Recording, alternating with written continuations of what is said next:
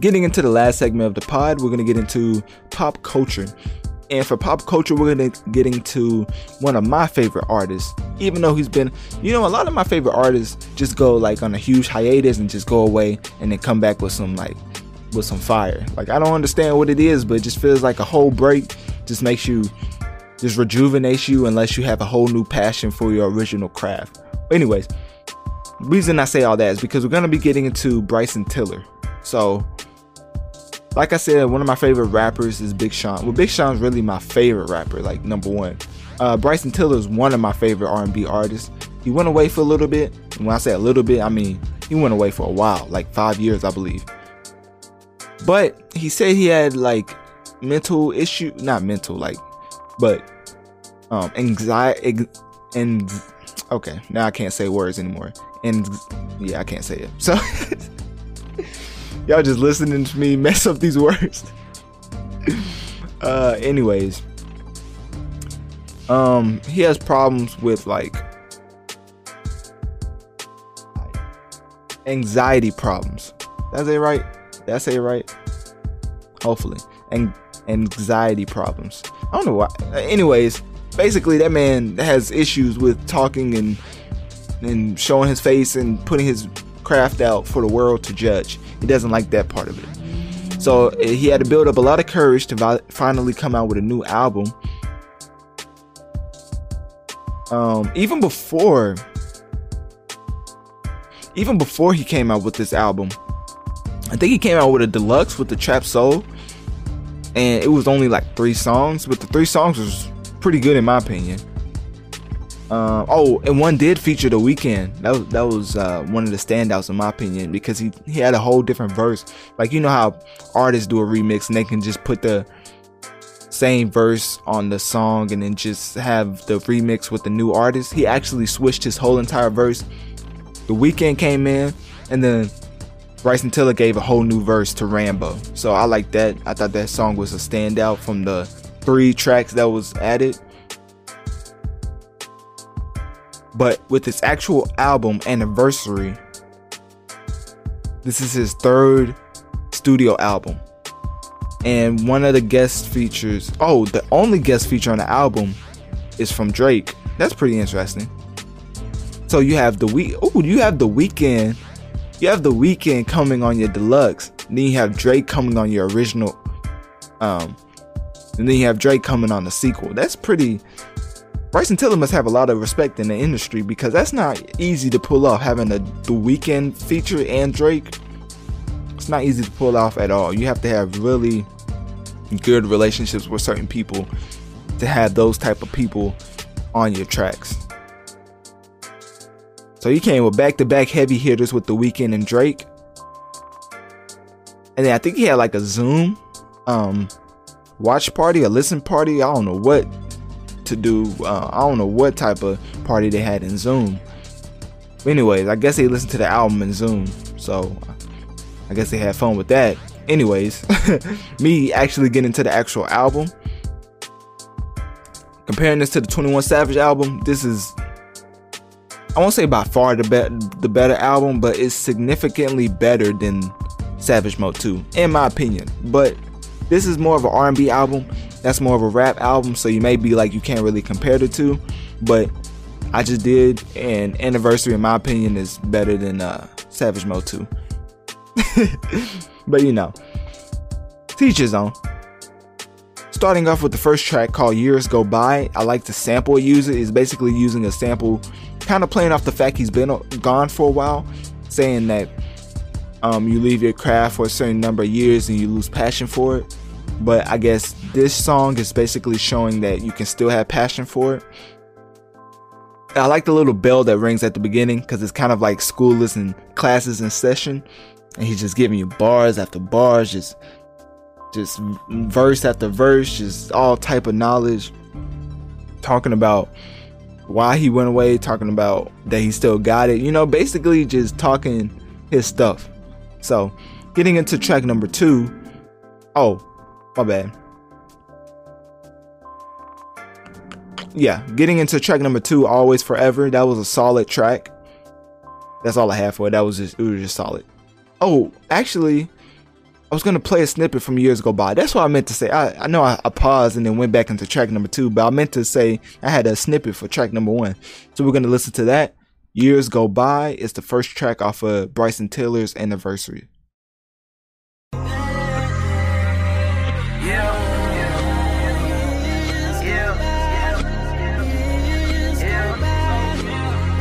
Listen up. Huh. Yeah, show the night, hold tight. Don't you let go tonight, baby. Get closer, right? It was meant for you. Heard it right, this ain't sitting in for you. Certified on them 5G, went for you. That's that's a fucking synonym for you. Da Vinci, you like on my cinnamon for you. Split it with it, with it, got the dividends for you. You down with it, with brown cinnamon for you. Yeah, you don't live for this life, girl, I know. But the life I know.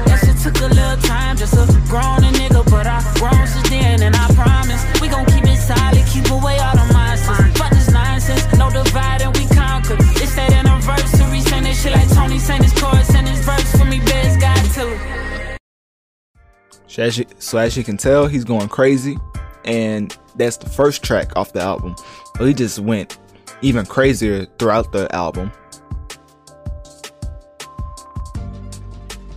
Let me bring back up the track list. So he went crazy on Years Go By. And then you get into number two, Always Forever. It was a solid track. Getting into number three, I'm Ready For You. Also a really good track. I think that was um I don't know, I think that was he really had different like different type of structures for each of the songs and they all but this is also another cohesive album not a lot of songs just thrown on to, to make a project but this one like I said, the songs uh, run into each, not run, but like flow into each other. So all these songs lead off of each. Um, all these songs lead off the last one that just came before it. So it's never the vibe doesn't totally switch with any of the tracks on this album. So number th- three was solid. Number four, things change. That was really good. Um, five, timeless interlude. Such a great interlude to follow up on one of the best tracks on the album, in my opinion, called Sorrows. And we're gonna play a snippet from that, and I'm just gonna let it play a little bit because this was definitely my favorite track off the album, and we can listen to that right now.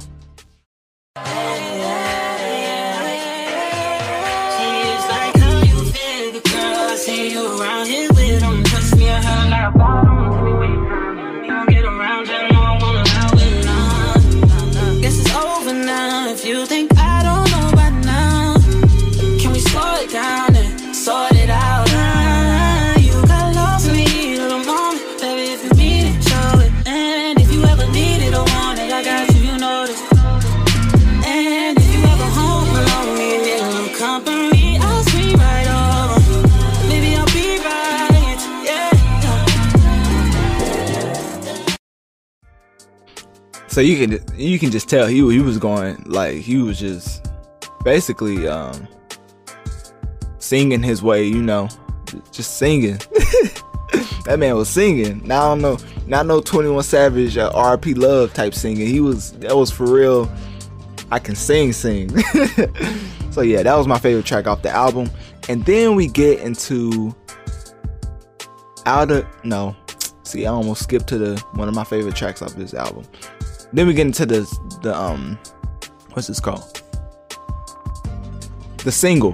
The single, that's the word I was looking for. We get into the single, number seven, Inhale.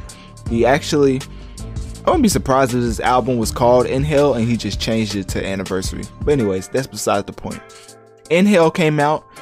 It was received with not criticism, but not everybody was praising it. Like it was kind of like we waited this long for this song and it wasn't a bad song. It just was one of those that basically was an album cut. So in this album, it fits, but as a sequel, I keep saying sequel, as a uh, si- what's that thing called?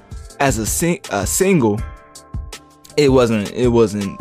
It's not the. It's not a single type song. I mean, you got sorrows on here. Uh, I wouldn't.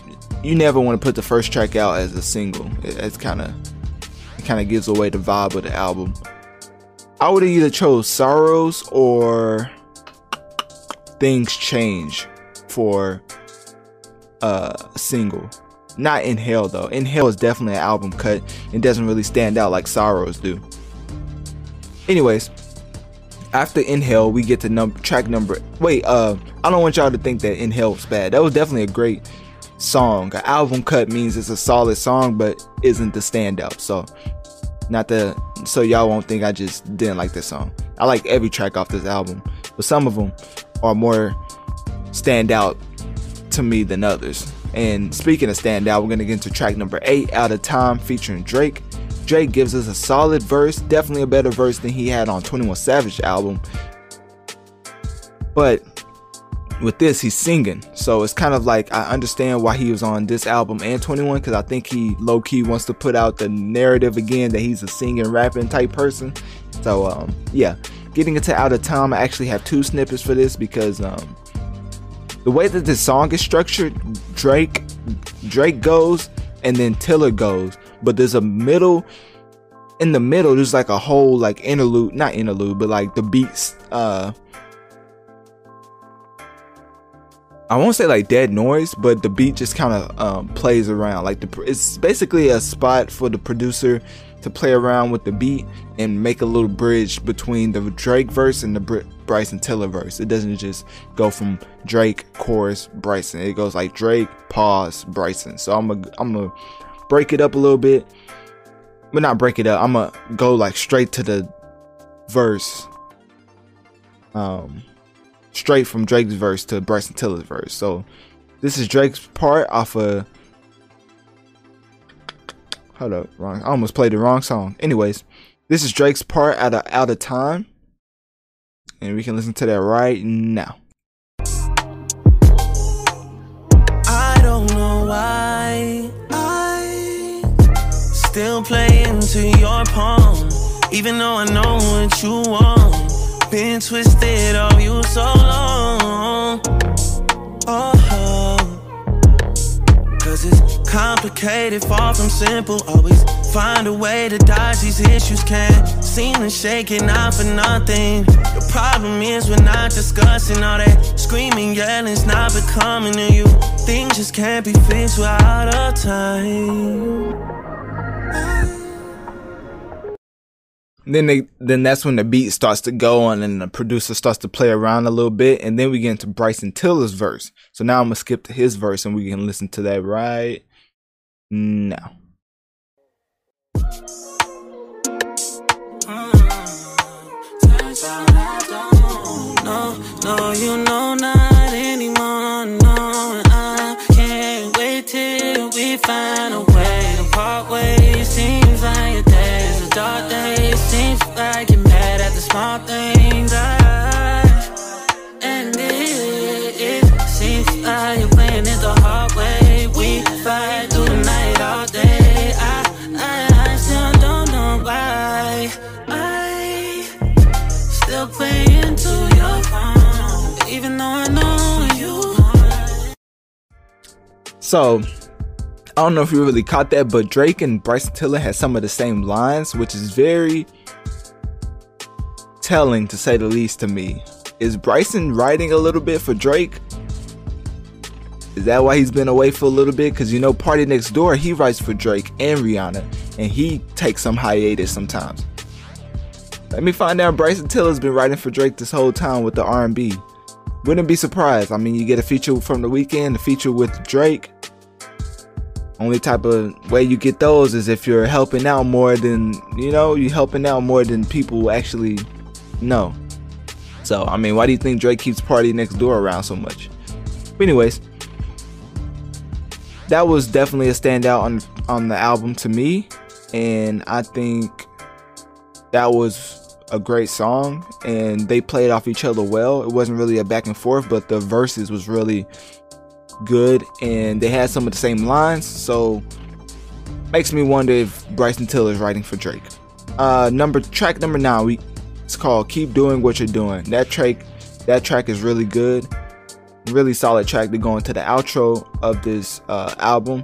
Number the 10th track, Next to You and this is such a great um, ending to a sequel of Trap Soul. So this was a great song. and it goes right into years go by. And well, it does, what does it go right into? I don't know. But anyways, the next to you is a great send off of the sequel, and I had it on repeat. So for me, it went right. It went. Uh, it flowed right back into years go by. So I don't know if that was just a me thing. Click my Linktree in my bio to let me know what do you think of the album. Do you think it's fire? Do you think it's trash? Well, we actually we actually have one more thing we're gonna get into, and it's the first week sales of Bryson Tiller's anniversary. Like I said with 21 Savage, he's probably gonna sell around 190k. For Bryson Tiller, this was very surprising for me because Daystar by Tory Lanez, even though he was kind of not kind of he was blackballed by the by a DSP playlist. He still sold 50k but with Bryson Tiller's anniversary selling 35 to 85,000 units for the first week, I don't know where that's going to put him in the as far as like um, top 10, but that's a great opening weekend to be gone for 5 years, I believe. So, he may be the next Tory Lanez if Tory Lanez is not careful and they find a replacement for him because Bryson Tiller coming out right after Tory Lanez gets into all this trouble. I don't think it's a coincidence. I think it's one of the, the openings that Bryson Tiller saw, and he had an album ready. And but I don't know. I may be, I may just be looking too deep into it. But that, that's what I think. I think Bryson Tiller can end up filling that void that Tory Lanez is eventually going to leave. So yeah, that's all I really have for the Bryson Tiller album anniversary. Just wanted to talk about sales, wanted to talk about the album, and also wanted to get you guys' feedback. So let me uh, click my Linktree in my bio. Send me a message on any of my social medias to let me know what do you think about Bryson Tiller's anniversary. Do you think it's fire? Do you think it's trash? And which Drake verse was better? The 21 Savage Drake verse or the Bryson Tiller Drake verse?